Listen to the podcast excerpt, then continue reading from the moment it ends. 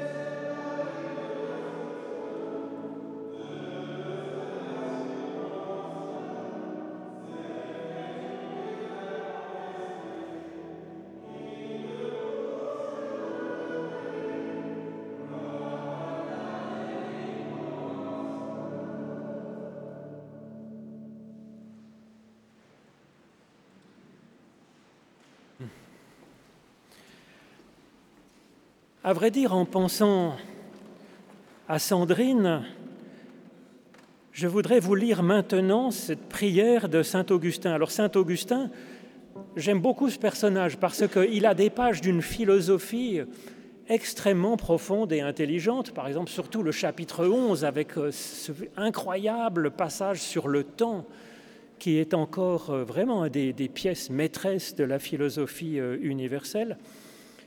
Tout d'un coup, il saute dans une prière très intérieure, très mystique, très proche de, Dieu.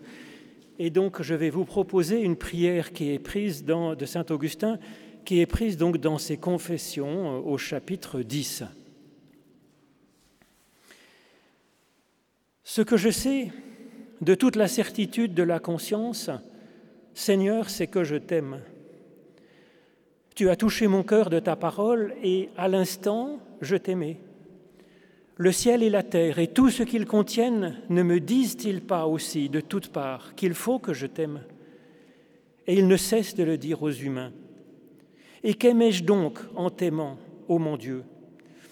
Ce n'est pas la beauté selon la dimension, ni la gloire selon le temps, ni l'éclat de cette lumière qui est amie à nos yeux, ni les douces mélodies du chant, ni la suave odeur des fleurs et des parfums, ni la manne, ni le miel, ni les délices de la volupté.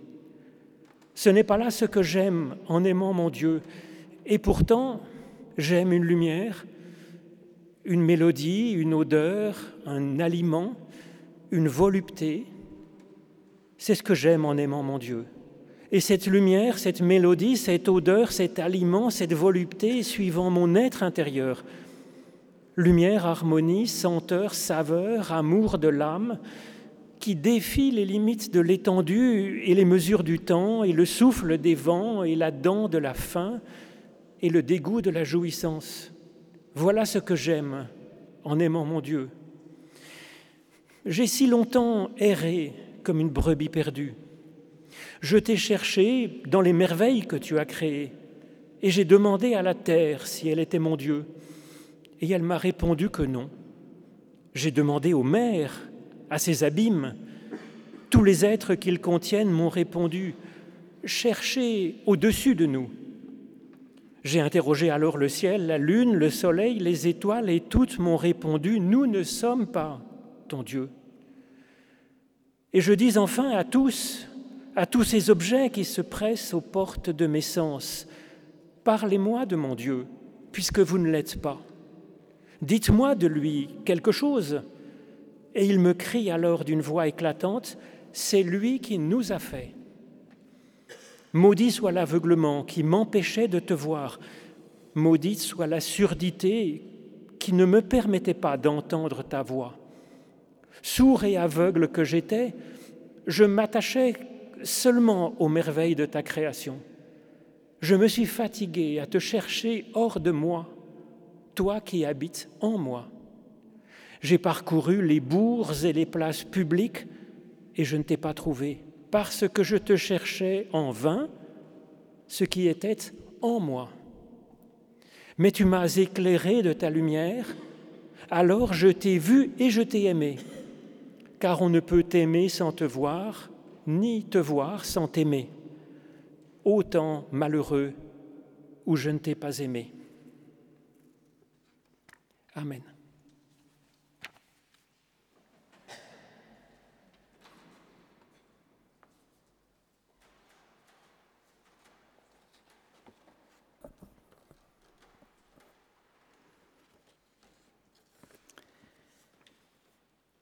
Au risque de vous décevoir, je ne vais pas ce soir vous expliquer comment j'ai quitté le domaine forestier pour arriver sur le chemin du ministère pastoral. La Bible ne nous explique pas non plus comment Moïse a mené son peuple hors d'Égypte ou comment Samuel est devenu prophète. Elle nous le raconte. Alors pour ce soir, je vais tenter de faire résonner un récit biblique avec des bribes de mon histoire c'est un exercice difficile parce qu'il est difficile de parler d'amour, surtout en public. J'ai choisi pour le faire le récit de la vocation de Gédéon, qui m'accompagne depuis longtemps. L'histoire de Gédéon se trouve au début du livre des juges. Il a, sur l'appel de Dieu, mené son peuple contre Madian, le voisin oppresseur, et il a, après la victoire, refusé de devenir roi, laissant cette place à Dieu. Choisir ce texte, c'est aussi une façon de faire un pont avec le jour où Marc a célébré mon baptême, il y a à peu près 15 ans, je crois, et qui avait choisi comme texte ce même récit. Voici donc l'histoire de la vocation de Gédéon.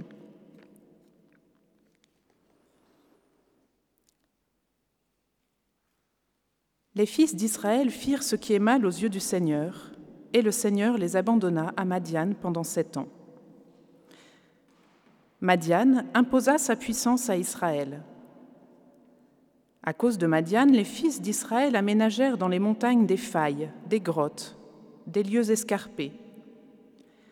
Chaque fois qu'Israël avait fait des semailles, Madiane montait avec Amalek et les fils de l'Orient. Ils attaquaient Israël. Ils campaient auprès d'eux et dévastaient les produits du pays jusqu'aux abords de Gaza.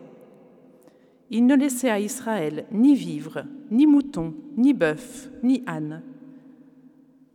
Ils arrivaient avec leurs troupeaux et leurs tentes comme une multitude de sauterelles. Eux et leurs chameaux étaient innombrables et ils envahissaient le pays pour le ravager. À cause de Madiane, Israël fut réduit à une grande misère et les fils d'Israël crièrent vers le Seigneur. Comme ils criaient vers le Seigneur au sujet de Madiane, le Seigneur leur envoya un prophète qui leur dit Ainsi parle le Seigneur, Dieu d'Israël. C'est moi qui vous ai fait monter d'Égypte et vous ai fait sortir de la maison d'esclavage. Je vous ai délivré de la main des Égyptiens et de tous ceux qui vous opprimaient.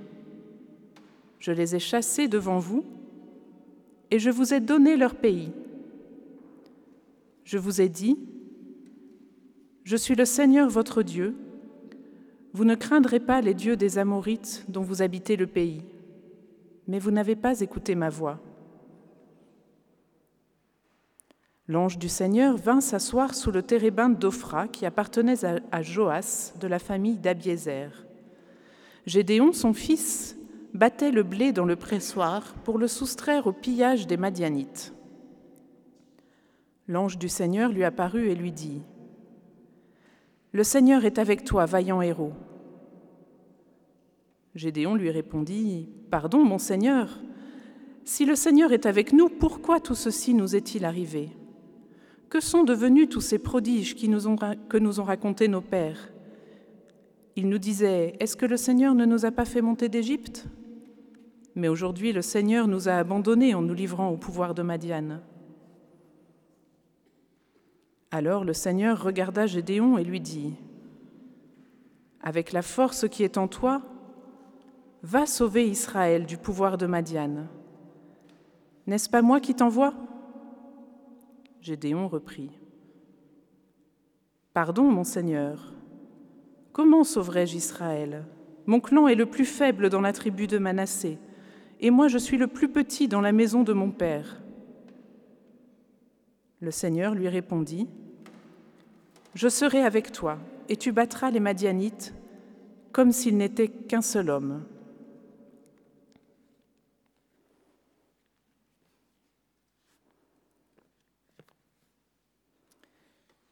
Pour commencer à laisser résonner ce texte en nous, je vous invite à vous lever pour chanter le 2204 Parle-moi Seigneur.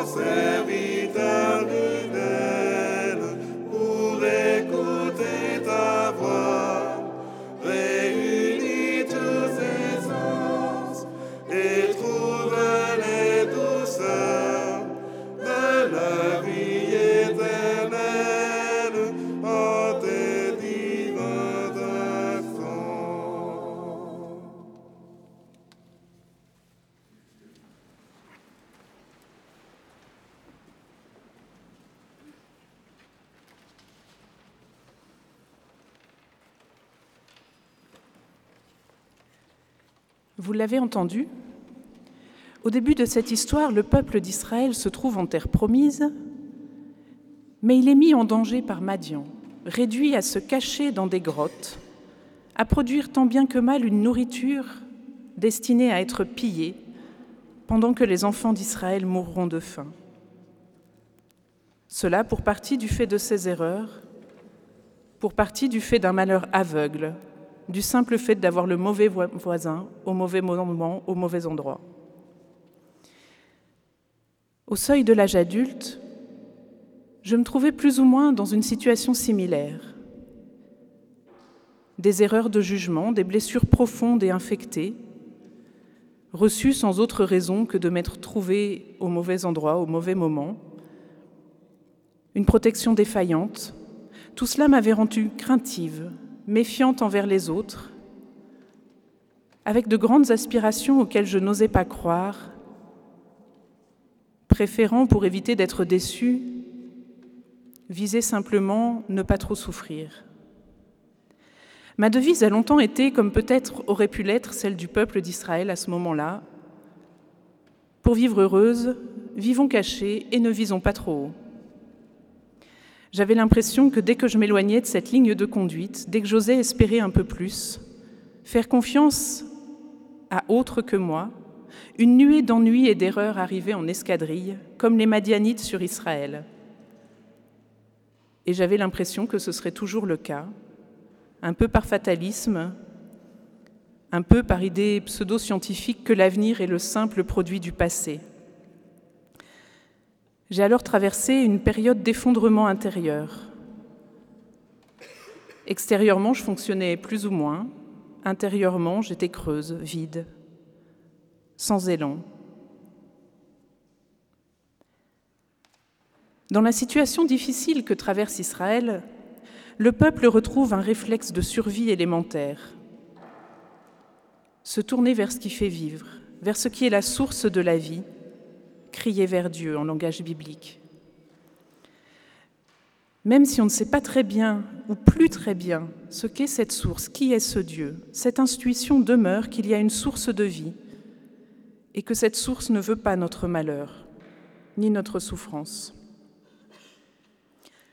Pour moi aussi, ce réflexe de survie a eu lieu, non pas un cri formel vers Dieu, mais par la décision de fuir les forces de mort. Ça s'est traduit d'abord par la décision de quitter la ville où j'habitais, Paris, de m'éloigner de cette urbanisation qui étouffait le peu de force de vie qui me restait à l'époque. J'avais besoin de calme, d'espace, de forêt. Prendre ainsi soin de ce qui me nourrit était déjà un premier pas extrêmement important. Mais cette décision aurait pu mal tourner si je n'avais pas eu l'immense chance d'avoir un chef qui me faisait confiance et qui s'est débrouillé pour me trouver un point de chute en province, à Nancy, tout en continuant à travailler en télétravail. Il existe de ces belles personnes, attentives aux autres, et c'est une vraie bénédiction dans nos vies. Israël reçoit ensuite un prophète qui lui rappelle que Dieu a été une source de délivrance et qu'il l'est encore un prophète qui raconte des histoires du passé. Première lueur d'espoir, la situation n'est peut-être pas vouée à durer éternellement, à se reproduire sans cesse. Deuxième lueur d'espoir, ce Dieu à demi oublié est un Dieu qui veut la vie et le bonheur, pas la mort et la punition. Étant né dans une famille non croyante, et même très critique envers la religion, je ne connaissais pratiquement pas ce Dieu dont parle le prophète. Je savais simplement que la confiance que ma cousine et ses parents lui portaient donnait une lumière à leurs yeux, colorait autrement leur vie et leurs relations. Leur foi ne changeait pas les événements qui se produisaient, mais elle changeait leur manière de les vivre. Ils avaient été un peu prophètes pour moi, me laissant deviner un Dieu qui est à vos côtés dans les impasses, et dont la présence ouvre ou rend visible des issues dans les impasses. Arrivé à Nancy, ayant un peu repris pied, j'ai cherché à en savoir un peu plus, à mettre des mots sur cette intuition qui m'habitait. J'avais déjà cherché un peu auparavant, mais sans grand succès. J'ai eu plus de chance, plus de confiance aussi à Nancy. J'ai découvert, sur Internet d'abord, en chair et en os ensuite, l'église réformée locale dont Marc était alors pasteur. J'ai rencontré dans cette paroisse beaucoup de gens qui ont été prophètes pour moi. Comme nous n'avons pas toute la soirée devant nous, je n'en citerai que trois. Brigitte, la conseillère d'accueil, le jour où j'ai franchi pour la première fois le seuil d'un temple, elle a perçu que j'étais absolument ignorante des codes du lieu. Elle m'a pris sous son aile et elle m'a expliqué. À commencer par qu'est-ce que ça veut dire prenez un cantique? Grâce à elle, je me suis sentie presque à l'aise dans cet univers symbolique nouveau dans lequel j'entrais. Il y a eu Daniel aussi, à la fois FOI, si lumineuse et généreuse, qui m'a offert une amitié en Christ qui dépassait les frontières des générations. Et Marc, bien sûr, avec qui j'ai lu la Bible et qui a eu l'extraordinaire patience de me recevoir des mois durant avec toutes mes questions, de me donner quelques clés de lecture de la Bible, parce que oui, lire la Bible, ça s'apprend. Il m'a offert aussi la liberté de penser et de croire à partir de ce que je lisais et de ce que nous discutions, sans chercher à m'enfermer dans une interprétation juste. Il y a eu depuis sur ma route bien d'autres prophètes, aussi ici, mais c'est une autre histoire. Grâce à ces prophètes présents sur mon chemin, j'ai acquis le langage de la foi, le langage de Dieu. J'ai pu réfléchir autrement, poser un regard différent sur ma vie, sur la vie. J'ai osé expérimenter la prière. Et si auparavant j'avais un regard fataliste, je l'ai dit, j'ai fait l'expérience que des chemins inattendus peuvent s'ouvrir, que la vie peut revenir là où elle avait été si blessée que tout semblait mort.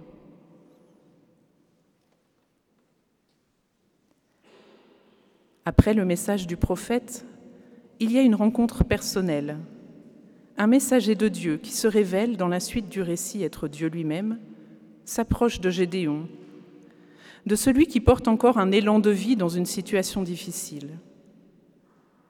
Il s'en approche là où il est, c'est-à-dire caché dans une grotte servant de pressoir, à tenter de séparer le grain de ses enveloppes, opération qui nécessite en principe l'aide active du vent et qu'il est donc très difficile de réaliser dans un milieu confiné.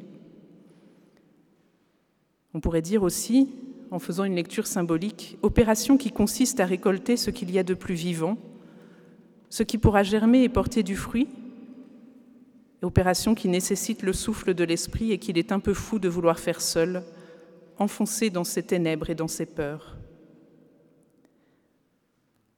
Le Dieu que nous raconte la Bible est précisément un Dieu qui vient à notre rencontre là où nous en sommes, fût-ce empêtrés dans nos peurs et dans nos ténèbres.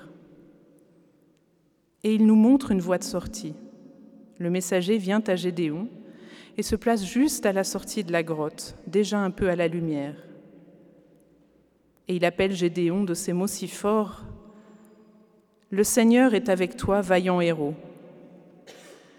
À ce moment précis de l'histoire, Gédéon n'est pas du tout un vaillant héros. Il est membre d'un petit clan obscur, d'un peuple oppressé, un homme so grande envergure, tétanisé par la peur, qui cherche simplement à survivre. Mais Dieu voit au-delà de cela, il voit le meilleur de Gédéon, ce qu'il est appelé à être, ce qu'il pourrait être. Un vivant qui déploie tous ses dons au service d'une vie plus grande pour les hommes et les femmes autour de lui. J'ai eu la chance de rencontrer, moi aussi, des personnes qui ont été des messagères de Dieu pour moi, qui m'ont salué de sa part avec des phrases qui signifiaient en substance Le Seigneur est avec toi, vaillante héroïne, alors même que je ne sentais aucune présence particulière de Dieu, que je ne m'en sentais pas non plus très vaillante et encore moins héroïne. Mais Dieu se donne à rencontrer aussi comme cela, dans ces relations où la bienveillance circule, Bien sûr que j'ai eu et que j'ai encore des doutes, des questions. Comme Gédéon qui n'y croit d'abord pas trop, ni à ce Dieu présent dans sa vie, ni au fait d'être déjà un vaillant héros. Le doute fait partie de la route. Dieu a besoin de Gédéon pour tirer tout Israël du mauvais pas dans lequel il s'est engagé avec Madian. Mais comme dit mon mari, quand vous avez un grand projet, il faut procéder par toutes petites étapes, les baby steps comme il les appelle. Et Dieu procède un peu comme ça avec Gédéon. La première étape qu'il lui propose, parce qu'il en faut bien une, c'est de détruire l'idole dans laquelle sa famille, et y compris lui-même, a mis sa confiance. Ce n'est pas une si petite étape que cela, mais elle est nécessaire à tout le reste. Il s'agit de placer sa confiance dans ce qui fait vivre, pour ne pas céder aux forces de mort. Et c'est une étape réalisable, puisque Gédéon a déjà la force dont il a besoin pour réaliser cela. Va avec la force que tu as, je suis et je serai avec toi. Quand elle avait à peu près trois ans, ma fille m'a demandé Dis, maman, à quoi ça sert l'amour? Ça sert à rien, mais ça change tout. L'amour sans condition que Gédéon reçoit dans cette rencontre lui donne la force de se dresser contre ce qui cherche à l'engloutir. L'amour que j'ai reçu a changé ma façon de me voir, la façon de voir les autres, la façon de voir la vie. Il a révélé des intérêts et des capacités que j'ignorais avoir et qui, un pas après l'autre, m'ont mené jusque devant vous ce soir. Mon ancien chef, dont je vous parlais tout à l'heure, sait à quel point parler en public me tétanisait complètement à l'époque où nous travaillions ensemble. Il a doucement ri avec beaucoup d'amitié en me voyant m'orienter vers le ministère pastoral où il faut prendre la parole en public. La confiance donnée, la confiance reçue, la rencontre de belles personnes, tout cela finit par former un chemin qui s'ouvre sur une possibilité inenvisageable il y a quelques années, sur du neuf, sur de l'imprévu.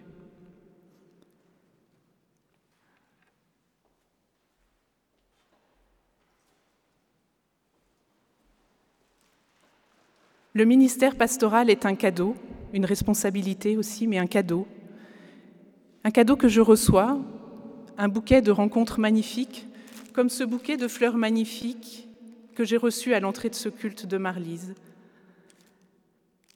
Le, ministère pastoral est un chemin sur lequel une promesse m'accompagne. Le Seigneur est avec toi. Va avec la force que tu as, vaillante héroïne. Je suis et je serai avec toi. Il y a des doutes, il y a de la confiance, il y a des étapes, des retours en arrière dans les ténèbres intérieures ou extérieures. Il y a des appels, des rencontres. Le chemin n'est pas une ligne droite bien tranquille. Il ressemble plutôt par moments à une randonnée sur un chemin accidenté, avec des passages dangereux. Mais ce chemin, je ne le fais pas seul. Croire en Dieu, pour moi, c'est vivre en me sachant regarder et aimer, soutenu. C'est faire confiance à une relation qui ne faillira pas, quelles que soient les ténèbres intérieures et extérieures. Faire confiance à cette promesse de Paul que nous a si bien rappelé Olivier Facio ce matin, rien, ni la mort ni la vie, ni les puissances d'en haut ni celles d'en bas ne me séparera, ne vous séparera de l'amour de Dieu manifesté en Christ. Amen.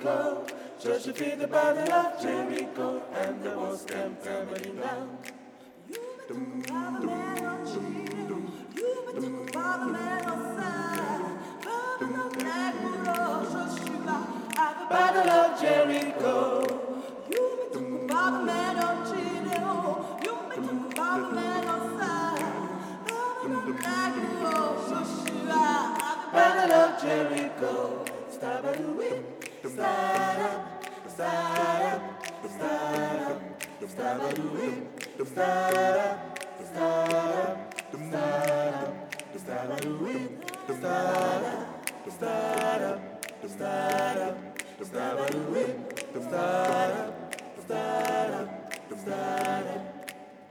Just to feed the battle of Jericho, Jericho, Jericho.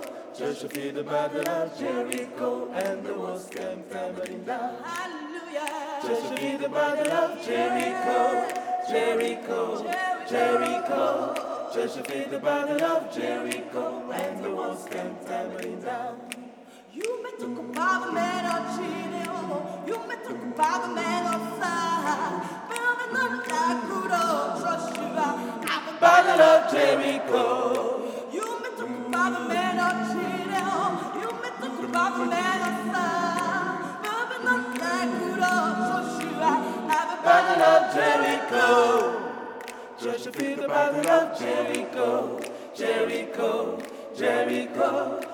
Just defeat the battle of Jericho, and the walls came tumbling down. Hallelujah. Just defeat the battle of Jericho, Jericho, Jericho.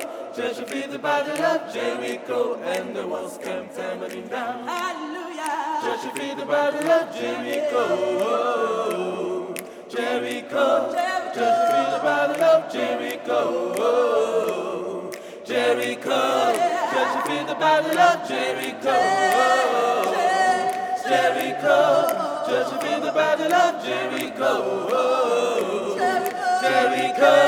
Just defeat the battle of Jericho, Jericho. Just defeat the battle of Jericho, Jericho.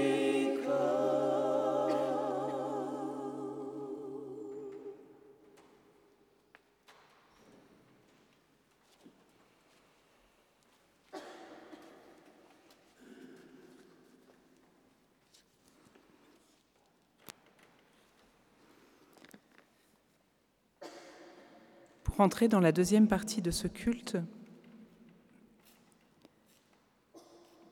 je vous propose d'entendre dans l'évangile de Matthieu le récit du dernier repas que prit Jésus avec ses disciples.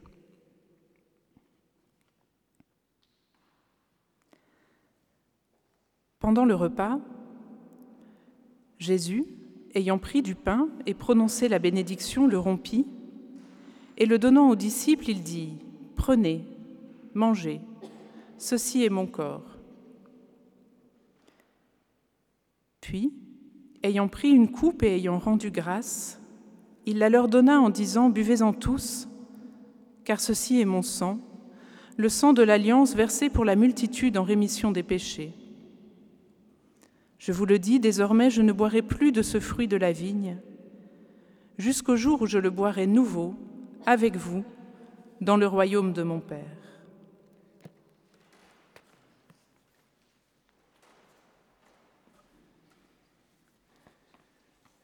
Nous prions Dieu. Seigneur, nous avons préparé la table dans l'espérance que tu viennes toi-même la présider. Veuille par l'action de ton souffle sur chacune et chacun nous donner communion avec les paroles, avec la vie, avec la présence de ton Fils Jésus-Christ. Et comme la nourriture fortifie le corps, comme le vin réjouit l'esprit, que ce pain nous donne la force qui vient de toi et que ce vin nous donne la joie que tu veux pour chacune et chacun de nous, la joie parfaite que le Christ nous a donnée. Que ce repas nous introduise dans ce royaume qu'avec toi nous cherchons à construire et qu'ainsi nous formions un seul corps, le corps du Christ, avec euh, chacun sa vocation personnelle et que pas une seule personne au monde ne reste sans secours. Et dans cette confiance que nous donne Jésus en toi, ô notre Dieu, nous osons te prier comme notre Père, notre Mère que nous avons dans les cieux. Notre Père qui es aux cieux, que ton nom soit sanctifié, que ton règne vienne, que ta volonté soit faite sur la terre comme au ciel. Donne-nous aujourd'hui notre pain de ce jour, pardonne-nous nos offenses, comme nous pardonnons aussi à ceux qui nous ont offensés. Et ne nous laisse pas entrer en tentation, mais délivre-nous du mal.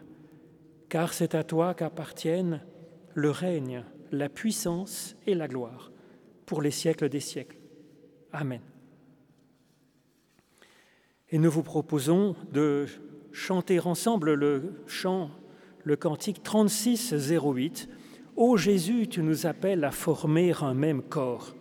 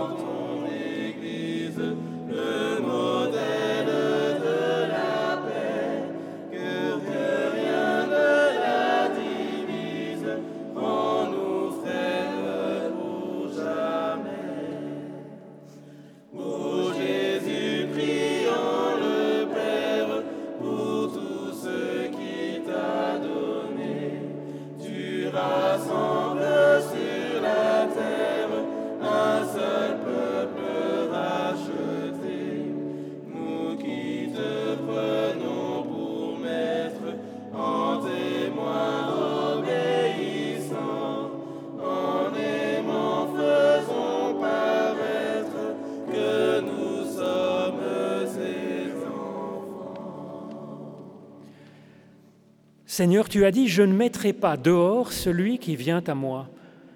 C'est en signe de cette promesse que cette table est ouverte à quiconque le désire, bien sûr, sans que ce soit obligatoire non plus, parce qu'il y a bien des façons de dire oui à Dieu dans son cœur.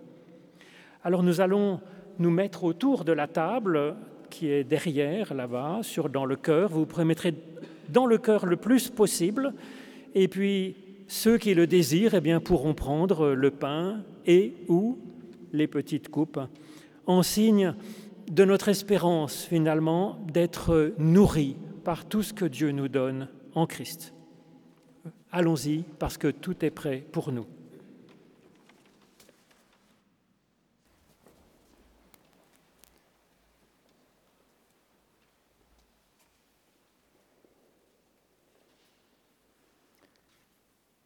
Le pain que nous rompons est communion au corps de Jésus le crucifié, rompu pour nous.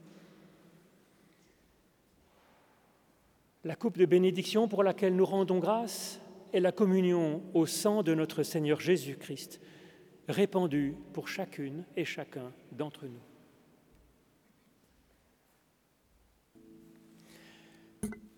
Nous rendons grâce à Dieu avec euh, ce psaume.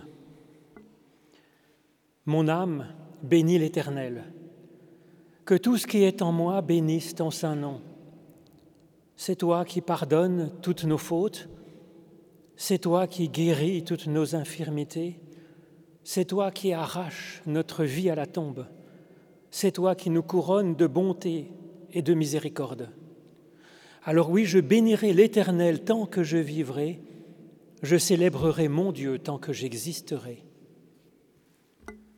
Allez dans la paix que le Christ nous donne. Alors c'est maintenant le moment de l'offrande.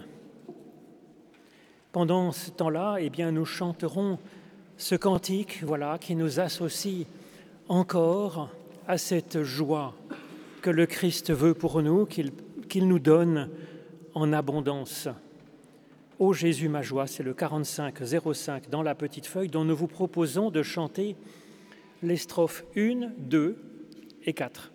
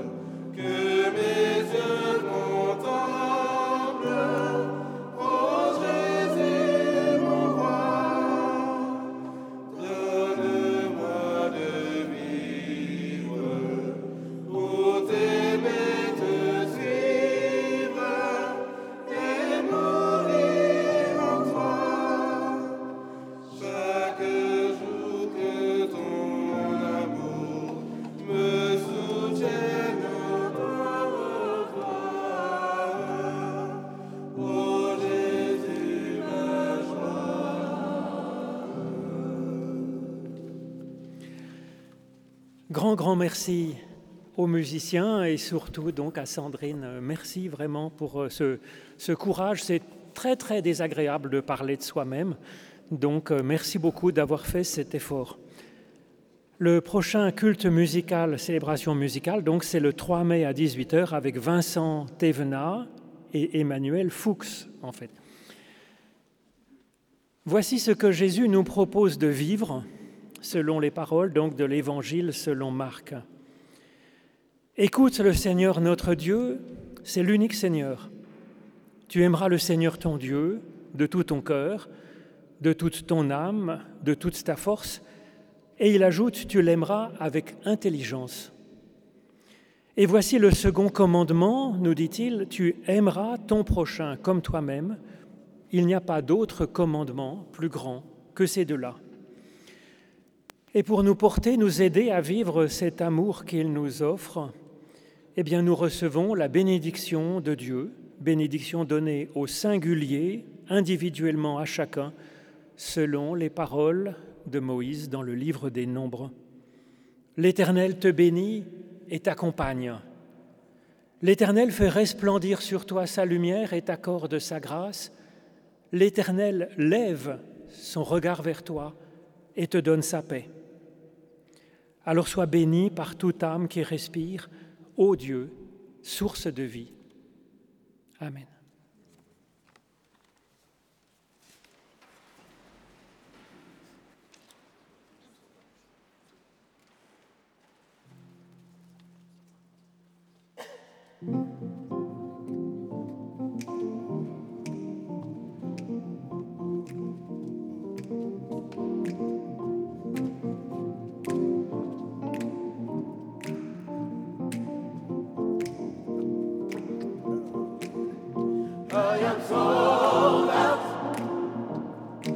My mind is made up. I am sold out. My mind is made up. I am sold out.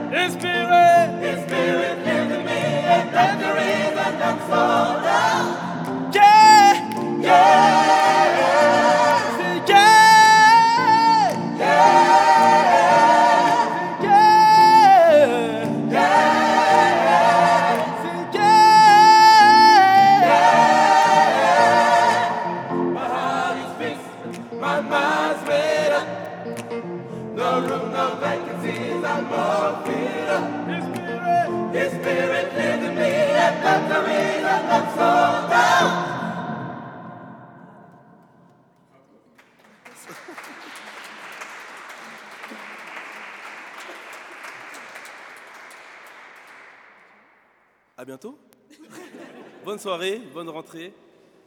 Merci d'être venu.